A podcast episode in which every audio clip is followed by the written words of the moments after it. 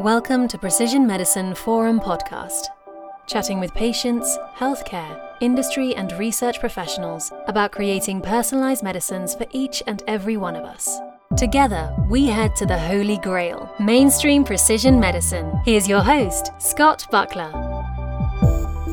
Morning, everybody, and welcome to the Precision Medicine Forum special dedicated podcast to the anniversary, uh, 10 years of Genomics England. Late 2012, the then former Prime Minister David Cameron um, announced uh, investment and funding towards a 100,000 genomes project.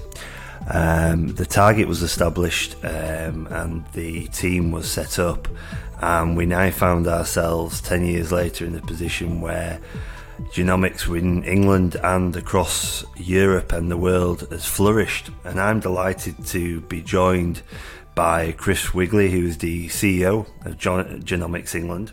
And he's joined me today to talk a little bit about that success to date, some of the challenges and opportunities that have come along, but also the future for genomics and genomic sequencing. So, Welcome along, Chris. Thanks very much, Scott. It's great to be here. And yeah, 10, 10 years uh, has flown by in the world of genomics, I think. It has. It has. Now, you you joined Genomics England um, in 2019. Is that right? Yes, exactly. In uh, late 2019, just before the pandemic. Tell us a little bit about where you come from before that. You worked you worked in artificial intelligence. Is that right? Before you came to join Genomics England? Yeah, I've done a mix of things actually. So. Um, I sort of joke that I use the word career more as a verb than a noun. Um, so I studied um, computer science and medieval history at university and have been about as decisive as that ever since. Um, so I spent a bit of time at the BBC doing um, analog to digital transition, shutting down the old broadcast towers, standing up uh, radio player and iPlayer and things. Um, spent seven years as a diplomat for the UK, so was in Afghanistan, Pakistan, and uh, Bosnia. Um, then did um, almost a decade at McKinsey doing kind of technology strategy um, work, and then the four or five years before coming to uh, Genomics England was at a company called Quantum Black, and um, as you as you said, we um, built a range of kind of machine learning applications for clients. Um, the team had originally come out of Formula One motor racing and using machine learning to try and optimize uh, car designs.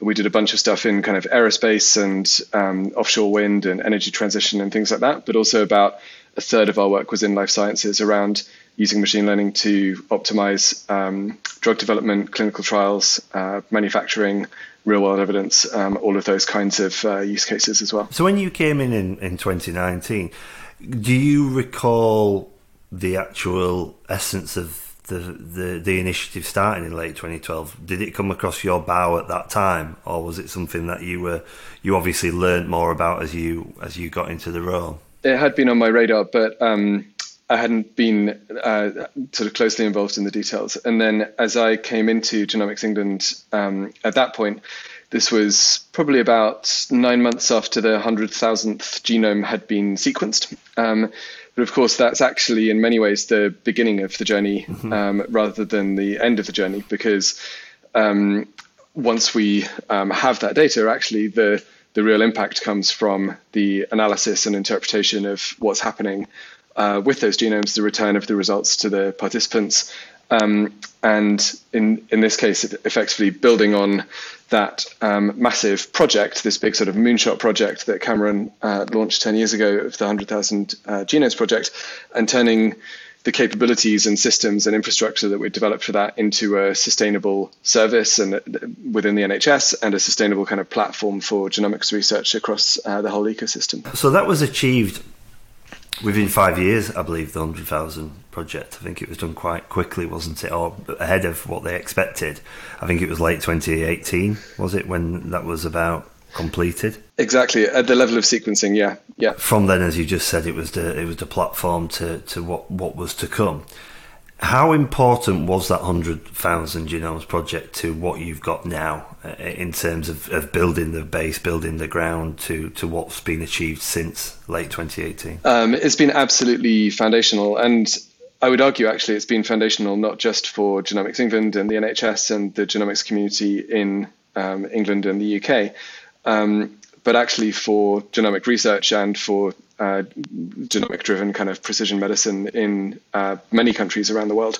And I think it's important to go back to the origins of Genomics England for a couple of reasons. One is that um, the Camerons, as a family, um, had a, a, sick kid, Ivan, who had a, a genetically driven um, condition, Ohtahara syndrome, and and like many parents, they got really smart, um, not just on Ohtahara syndrome itself, the condition, but on um, genomics, on uh, the, all of the science around that, and so by the time that the concept of the 100,000 Genomes Project was um, was pitched, um, Cameron, as as a dad, was very you know emotionally involved in that, and as a prime minister, um, had a sense of this is something that we could do where um, the UK could really build on this extraordinary heritage in this field from kind of Darwin through Rosalind Franklin, Crick and Watson, Fred Sanger, Solexa, um, you know, Oxford Nanopore Technology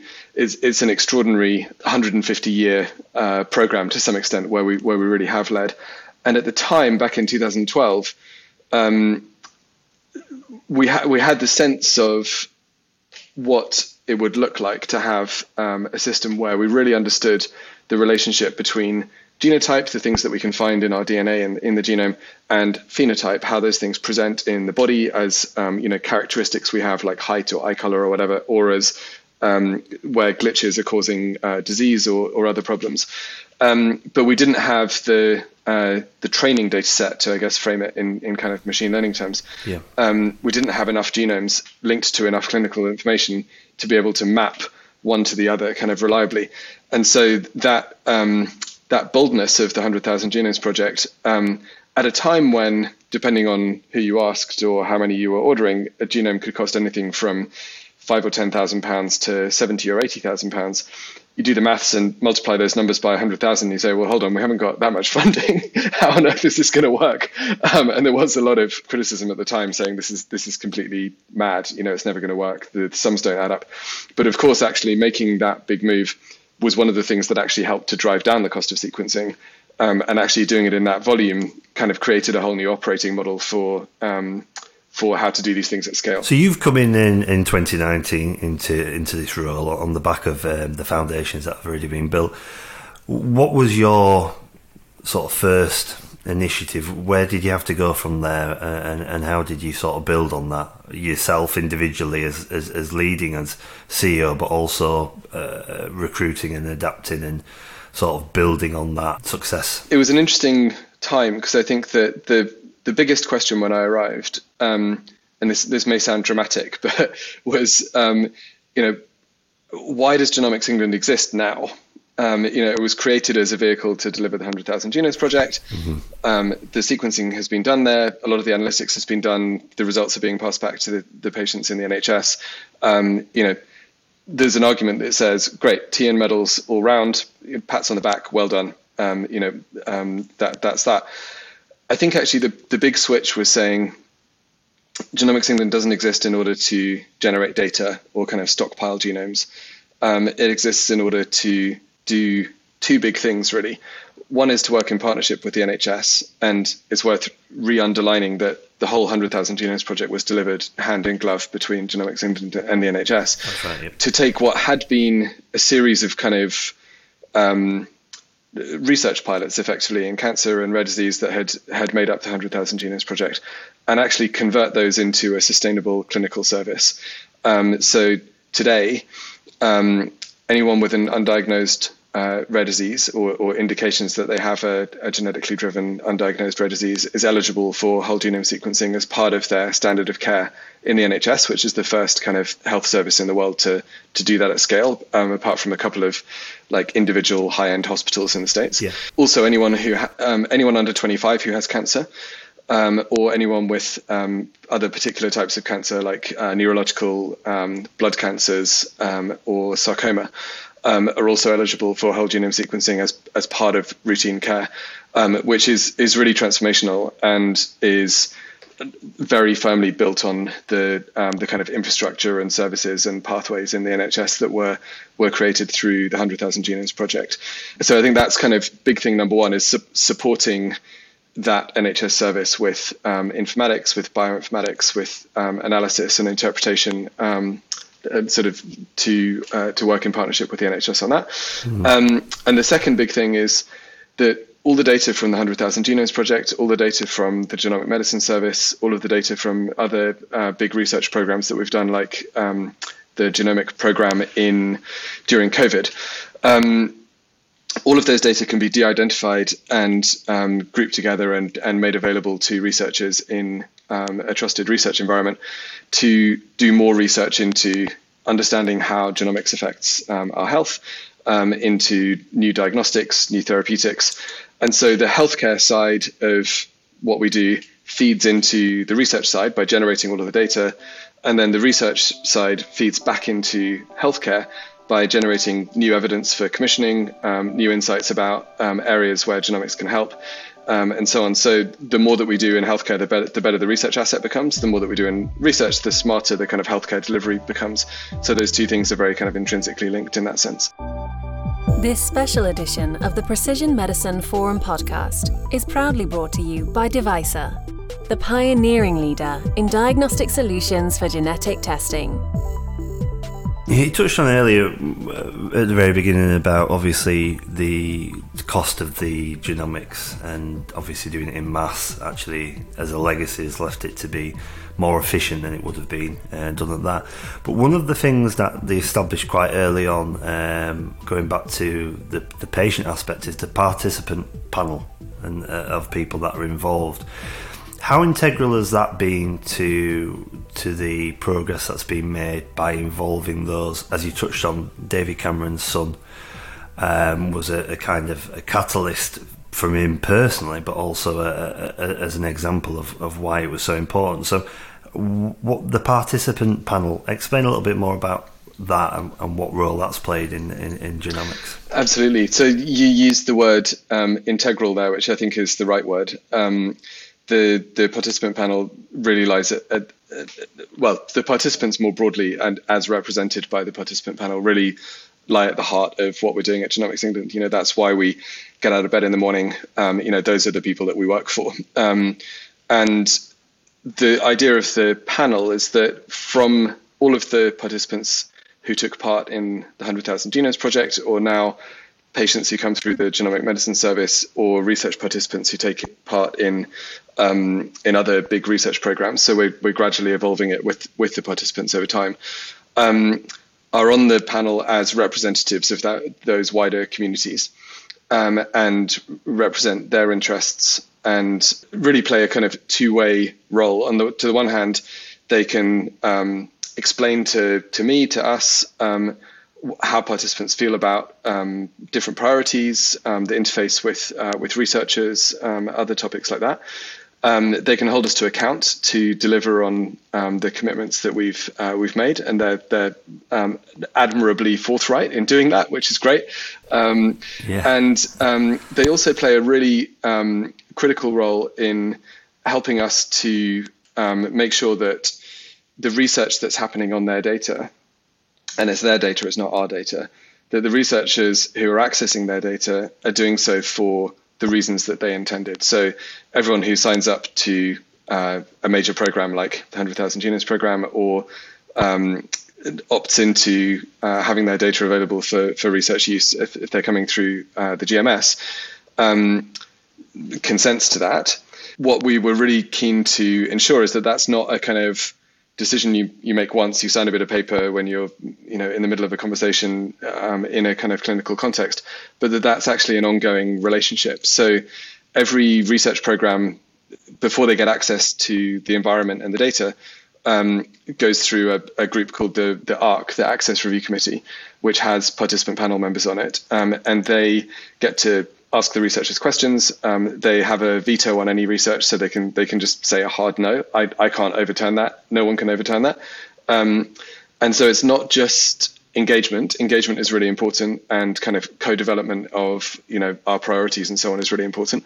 But it's actual power. You know, it's a, it's a it's a hard yeah. hard edged thing. They they can absolutely say no, um, and that has actually meant that we have a really healthy relationship with um, our collaborations both with academics but also with um, the biotech and uh, pharma sectors. Um, sporadically, um, we will get criticized by kind of uh, campaigning lawyers or other other groups. I, I remember at one point I was um, I was still relatively new in GEL and was at a, a session at the Irish Parliament, um, and someone stood up who's a kind of campaigning lawyer and said, you know, you should be ashamed of yourselves. You're, uh, you know, you're taking the data from these poor people and abusing them and selling it to the, these, you know, evil pharma companies. Um, and Gillian, the chair of our participant panel, just sort of said, "Let me let me take this one." She said, "Well, it's actually uh, us who are making the decisions, and it's our data. So either you're telling us that we don't understand what we're doing, or, or you're telling us that we're making the wrong decisions about our data, but let's be clear, it's, it's our data and it's us who are making the decisions. So it's not clear to me what the problem is. And the guy was just like, oh, uh, I'm really sorry. yeah, I didn't. Uh, he was probably thinking it's a conventional stereotype, wasn't it? Which it isn't. Um, but I think that that gives um, it gives a really positive model for collaborations between kind of government, the health service, academics, and um, the life sciences uh, industry in, in a way that it can become very charged um, that about this you know your quote unquote selling NHS data um, is you know one accusation. Another accusation is these big pharma companies come in and if they're not charged for it, develop these expensive drugs and then charge the NHS tons of money, and that's unfair because there's no exchange of value. And so having a having an exchange of value where the pharma companies are contributing to like the running costs of the data sets and so on, and but which is mediated by the participants themselves, I think kind of breaks that Gordian knot of how do we do these kinds of uh, industry collaborations in a in a kind of transparent and, and ethical and fair way. And that brings us to another point. You, you talked about industry collaborations, yourself coming from uh, industry. Um, and being involved in industry before, and, and, I'm sure those in participant panel members have either worked in the private sector or been involved in industry. There's been that collaboration um, is a key component to any successful thing, whether it's, uh, as you say, academia, research, uh, the role of the patient, but also the role of industry. How, how valuable has, has, that been to the success in terms of utilising some of the solutions that are available and being able to, to deliver, you know, quality um, equipment and systems to, to deliver results? Has that been a big part of the achievements? Absolutely. It's funny. I think there is something of an instinct in the ecosystem, or at least there are there are people who hold very strong views that everything should be developed in house. Yeah. I did a secondment um, into the NHS during COVID um, on the on the data side, which was very full on. And someone said to me at the beginning, and they were joking, but they said, you just got to watch out for the, the beach conversation. And I was like, what? What's the beach conversation? And they said, oh, well, at some point, someone will say to you, why are we giving all this money to these Taiwanese semiconductor manufacturers? You know, we've got perfectly good beaches in this country. Like, we should be making these chips ourselves. Um, yeah. And, uh, you know, they were joking, but there is kind of a grain of truth in that in terms of this uh, anxiety or sometimes kind of queasiness about why are the private sector involved in this in this space at all. Mm. Um, mm. And I think that it's worth um, noting that without the private sector partnerships that, that that we and the NHS have, none of this would be possible. So. at the at the core of the um, sequencing work for the 100,000 Genomes program and now for the um, Genomic Medicine Services, the partnership with uh, Illumina, um, the sequencing company, um, who we have a we have a really good and long-standing um, partnership with. We also partner with um, Oxford Nanopore Technologies, um, you know, a, a, sort of British uh, champion in that space uh, for long-read sequencing, um, and on in areas like uh, interpretation, we have partnerships with uh, British companies like uh, Congenica, which was a spin out from the Sanger Centre. That's right. Um, and also with um, LifeBit, which is a, a UK based um, startup in the kind of uh, research environment and bioinformatics uh, platform space. Um, and it's through those kinds of innovation partnerships that we can benefit from the the scale and the innovation and the investment um, of the private sector while kind of harnessing those tools to work on programs that are unequivocally delivering um, you know a public good and, and, benefits for patients so I think that's um, I think that's great and it, and it comes back to how the participants kind of empower that because you know there's lots of different individuals and communities in our great diverse country, and we should we should come back to that in a second. Um, one really simple split that I've observed, which is is almost so so kind of facile as to be silly, but there's a really big difference I found between healthy people and sick people. Yeah. Um, in terms of how they think about data and how they think about things like collaboration with the um, private sector.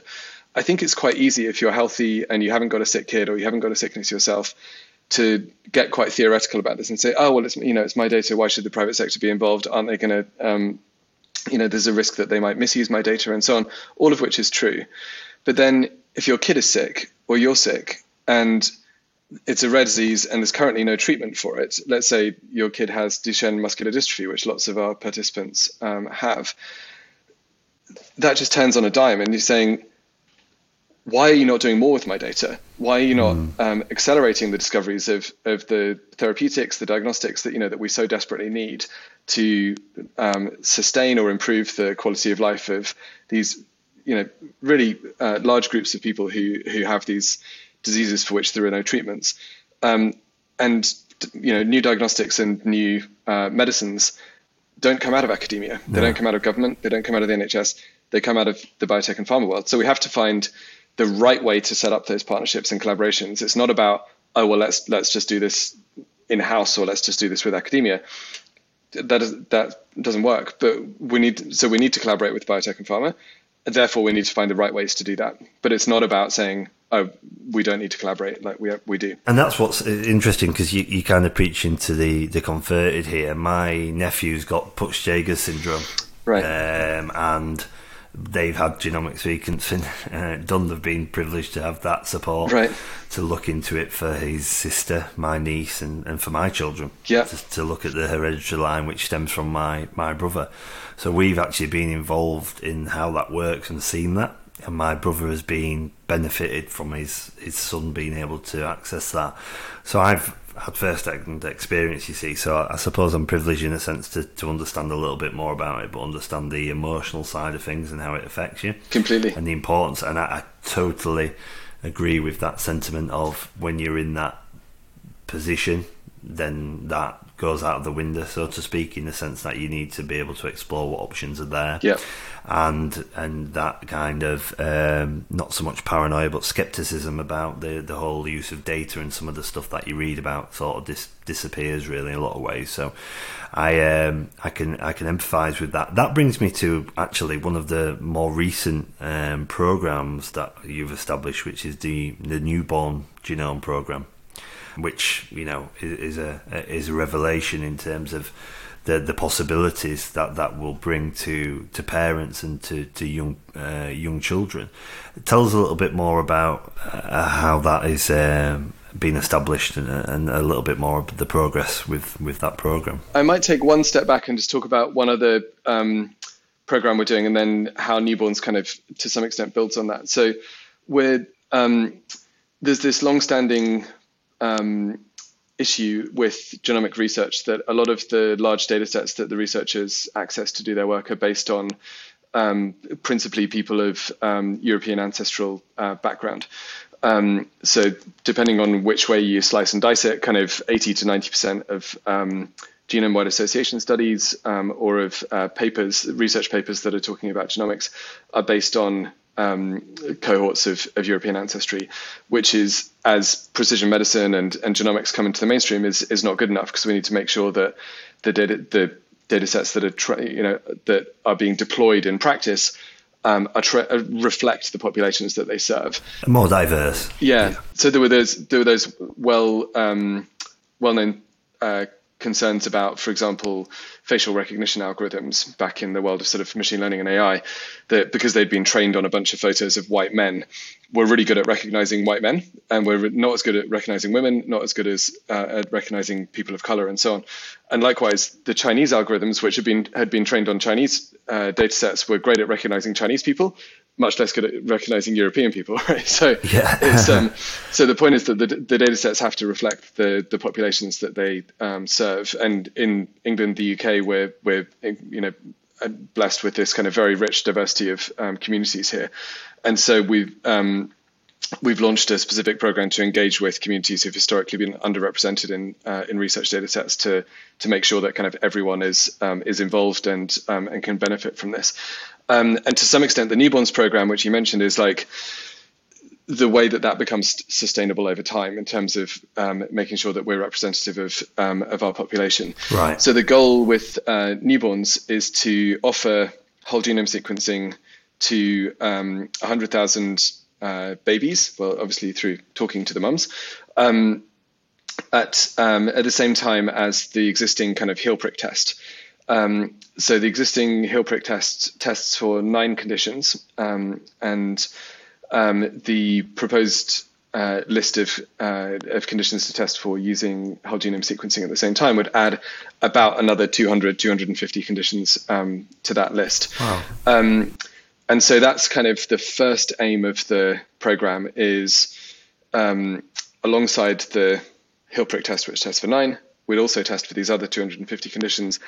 In order to get onto that list, a condition has to be um, driven by the genetics, so kind of highly penetrant in in those terms. Um, has to affect a kid before they're about five, um, and it has to be treatable. Um, so we need to be able to do something with that information. We don't want to um, look for and, and then share information with parents about stuff that there is no um, there's no action you can take because that just generates anxiety without um, without uh, sort of useful uh, next steps. Yeah. And so so that's kind of um, aim one, and the and the goal is to see is that practical, um, you know, in, in the real world to do this in, in maternity wards with, um, you know, the um, the maternity communities.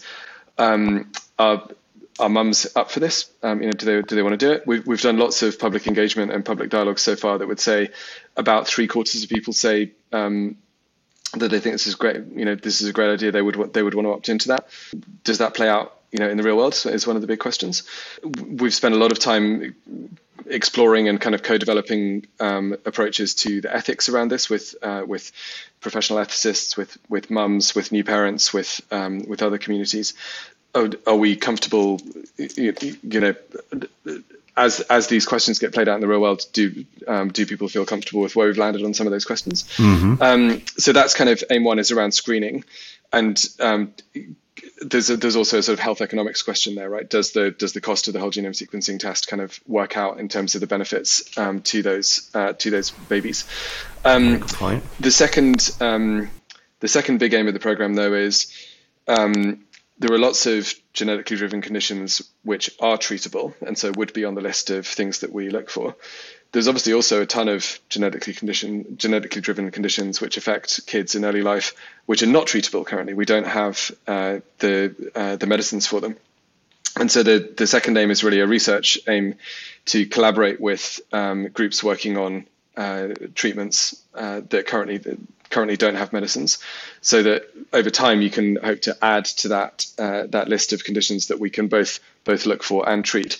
And then the third aim of the program is really um, much more exploratory, which is this will be the first large cohort of humans who've been born in human history with their genome on file. Um, and what does that mean as they grow up, um, as they go into sort of, um, you know, if they're seven, eight, nine, and suddenly present in intensive care with um, a condition, does it help to have the genome on file, be able to refer to that, um, get them better treatment uh, faster? um, into teenage years, things like hereditary diabetes, mental health, um, obesity. Does does understanding um, someone's genome allow us to make uh, more targeted, better interventions earlier? So, for example, on um, obesity, a lot of social science research would say interventions before 18 um, can be quite effective. Interventions after 18 are much less likely to be effective. Um, so how, how could we use this to help target the right kind of support to um, to the people who need it most uh, earlier, and then through into middle age, um, you know, cardiovascular cancer, later years, kind of neurodegenerative. Um, so in that sense, it's really like a hundred year project of how do, how does this play out over the lifespan of um, of this group of people, which is I think incredibly incredibly exciting um, to be right at the kind of uh, you know beginning of. You touched on something there on the ethics. Mm. The morals around genomes and genome sequencing is obviously, not to say controversial, but it's obviously up for discussion. You've got a participant panel, and you've got members on that participant panel, such as Gillian and others who've who've been through that with siblings or, or sons, or daughters, etc. So their their understanding of it. Do you think it morally for yourself presents a barrier going forward in terms of further development? Uh, for instance, you made an example there, the usual heel pinprick of nine. Mm. The possibility of going to somewhere in the 200 region is, you know, it's astonishing, really. For nine, given the, the common diseases and infections that we now find ourselves globally um, uh, dealing with, from nine seems minuscule to to, to 250. It's, it's staggering. But do you deal with the moral aspects of it quite regularly? Do you face that barrier, not just from politicians? And uh, you give an example of the the Irish um, ministerial uh, discussion you're involved in, but do you find that morally becomes a barrier, or are you actually finding as you've evolved in this ten years, it becomes something that's less of an issue than it once was? And as COVID affected that, and I, I, say that because has the global pandemic actually made people think we need to have a preventative system in place? That's a big question. yeah, sorry, it is. No, no, no. It's, there's no, no need to apologise, but it's um, it's it is something we think about a lot. So we have um, an ethics advisory committee um, as part of the board of Genomics England, um, which is chaired by Nicola Perrin, who's um, who's superb. We have a director of ethics who works full time in an executive role um, at Genomics England, who's um, Natalie Banner, who previously ran Understanding Patient Data at uh, Wellcome. Um, we have a whole ethics team um, around her. and to to stick with the newborns example for a second, Rebecca Middleton, who's the the kind of vice chair of the participant panel, along with uh, Gillian, is uh, leading the advisory group for the uh, for the newborns program. Um, the, the, ethics are really interesting and complex, um, and I think they can be, but don't necessarily need to be controversial. Um, I think at the heart of this, there are some really simple principles which help guide us. Like, everything should be based on um, the choice of the um, of the the individuals and families um, involved. Yeah. Um, nothing should be compulsory. Nothing should be um, forced on anyone. Um, that those choices might change over time, and we need to be able to reflect that by, for example, removing people's data from the data sets. Um, the the the benefit of patients has to be at, at the heart of this, and we need to have clear scope around um, what kind of research we're doing, what kind of questions we're asking and answering. So, for example, all of the participants whose data sits in the Genomics England research environment have consented for their data to be used for healthcare research. Mm-hmm. Um, they have not consented for their data to be used by financial services or, um, you know, insurance, right? And so, you know, there is none of that research going on. So there are really important questions about agency and and sort of empowerment of the people whose data it is there are really important po- points about um, privacy and protecting um, not sharing those data sets inappropriately, which is why all the data sits in a research environment and the researchers have to come to it. They can't take the data away. We, we talk about this kind of um, aquarium model where you can come and study the fish. You can't take the fish away with you. You know, it's not a fish shop, it's, it's an aquarium.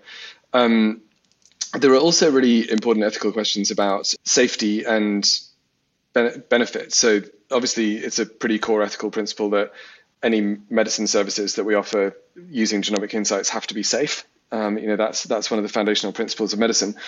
Um, at the same time, we need to be innovating because the science is moving so fast, the technology is moving so fast, the kind of clinical practice is moving so fast, um, and so it's just as we have you know established methods around things like clinical trials um, for um, you know randomization and um, you know running those trials in a way that we can generate the right evidence while bringing the benefit to patients as, as quickly as we can. Um, we need to make sure that we don't lose sight of the ethical imperative to use these new technologies to treat patients who otherwise might suffer. And so it's a, the reason it's an, a really um, you know multifaceted set of questions is there are there are often tensions pulling us in different ways. And so, you know, our job listening to participants, listening to groups like the Ethics Advisory Council, is to try and resolve those uh, resolve those potential tensions in a way that means that we can move forward. Yeah. In a way that we can feel confident about and um, and uh, in a way that's completely transparent. Just quickly going back to that with, with the newborn program, then will you be and this may be something that's already been addressed, but a newborn uh, involved in, in, in, this program at, at, six months, nine months, whatever it may be, when that newborn's 16, 18, will they be? What will happen then? Because the parents making that decision, rightly so, you know, yeah. from from that capacity will you be, will they be presented with the opportunity to to relook at that, or or is that something that's still open to discussion? No, absolutely. They'll um, we'll be re-engaging kind of teenage years. I mean, well, ho- I'm hoping that we remain engaged kind of on an ongoing basis, yeah. so that it's not like you don't hear from us for 15 years and then suddenly it's like oh hey remember us you know you, you, you, your parents signed signed you up to this program 15 years ago it should be more of an ongoing conversation than that um, so there's this concept called Gillick competency, which is at what point do you as an individual human being uh, kind of have the knowledge and experience to make kind of good decisions about your own healthcare? Um, and that's not just for genomics it's for for healthcare more broadly like should should you consent yourself for an operation or should your parents consent you and so on? Which is typ- typically around 16 it can be um, it can be earlier it can be later. If people are going to continue for the next kind of for the rest of their lives beyond that point where they're making choices about uh, their own lives. That's their choice. It's not their parents' choice. Um, and so we've been talking only semi-jokingly about things like we need to have a Genomics England TikTok account, or you know whatever's whatever's cool in 15 years from now. Who knows? Yeah, so yeah. that we're yeah, going to those teenagers. We're not expecting them to come to us. You know, but we we need to be proactively engaging with them. But rightly so, though, because life sciences is exciting.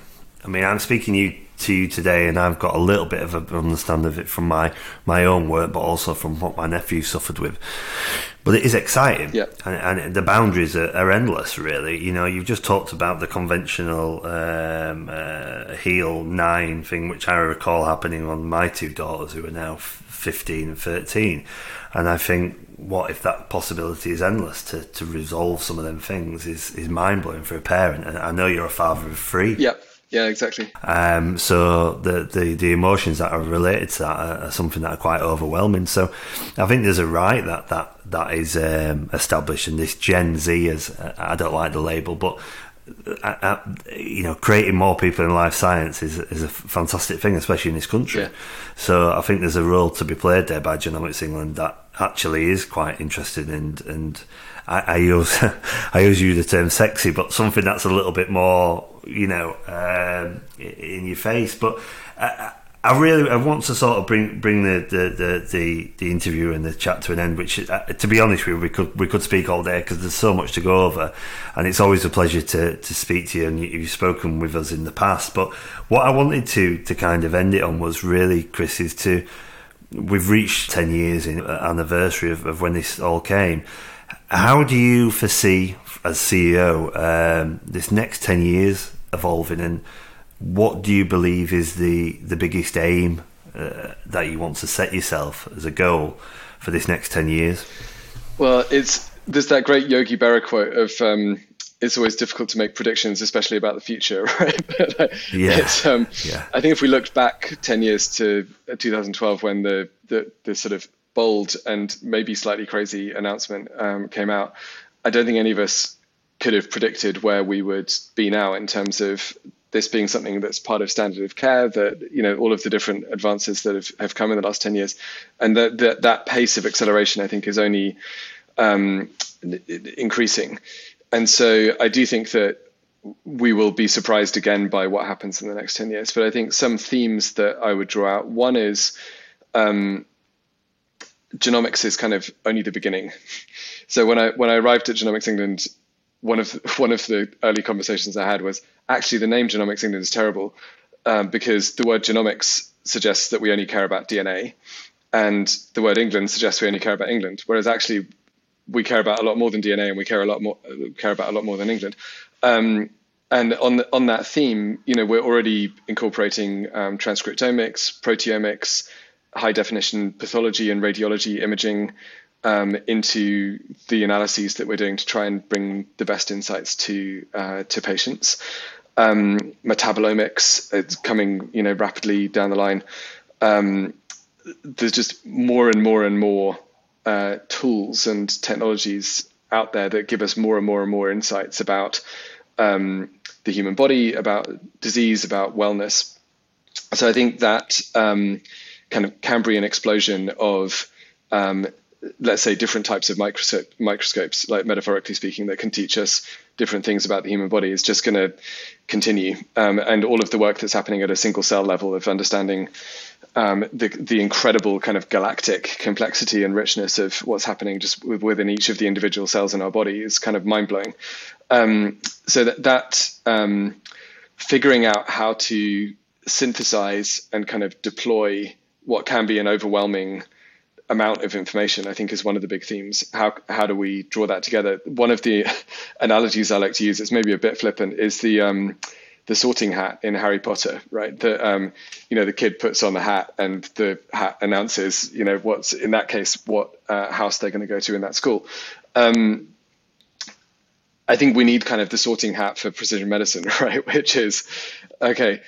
We've there's all this information that can sit in the background, but what the patient um, needs to know and what the doctor who's treating them needs to know is what should we do. And so I think part of the the job of organizations like Genomics England and the um, you know the genomics teams in the NHS and uh, researchers and so on is to say how do we process this complexity and present simplicity that people can trust and take action on. So I think that that's a big theme um, for the next 10 years. And I'd probably just pick out one more. I mean, there's lots we could talk about, but the, the other big theme I would pick out is this move from retrospective to prospective, from disease treating to um, more preventative and, and um, you know, predictive and preventative, which is one of those things that, you know, we've been talking about for, for years, but I think we're, we're, at a, we're at a point now where, particularly with programs like the newborns, um, this is really starting to hit reality. Um, and I think there's there's a again sorry this is like a cheap analogy but I, I use Spotify the whole time. I listen to a lot of music. Um, and every week I get this suggested playlist from Spotify called Discover Weekly. And that's based on my listening preferences and so on. And every week I think God there's these songs I've never listened to before. They're great. Um, and I think there's on a much grander scale there is that kind of um, relationship that's available for us to kind of frame, which is as a um, as a citizen of England, the UK, if you decide to trust the NHS, Genomics England, other organisations with data about you, not just about the music you're listening to, but about your your genome, your healthcare, your your clinical data, um, we can collectively come back, trying to simplify the complexity, with recommendations for you about your wellness, about your healthcare, about um, whether you should be screened early for particular conditions, whether you should actually just, when you're 30, go on to statins, even if you're not showing any symptoms of heart disease, just because you're you're very high risk. And I think that's an amazing offer for us as a society to be able to give to people is to say, guess what? As a citizen of this country, you're eligible for a free lifelong subscription to these insights about your health. You know, just um, that's um, that's kind of how we roll. I don't think we'll be quite there in 10 years, but I think programs like newborns and you know all of tons of other research programs that are going on, places like UK Biobank, Our Future Health, um, start to open up that moving from something conceptual to something real. I think at a timescale that might surprise us all. I think you're right, Chris, and I think that's a fantastic way to finish the interview. Um, once again, thank you very much for your time. It's been a pleasure, um, and um, good luck with everything in, in the future. And here's to another 10 years and more of success. Absolutely absolutely. Here's to another 10 years. That was Precision Medicine Forum podcast. Visit precisionmedicineforum.com to get all the show resources and find out about our upcoming episodes and events. And please subscribe or follow on your podcast app so you never miss an episode.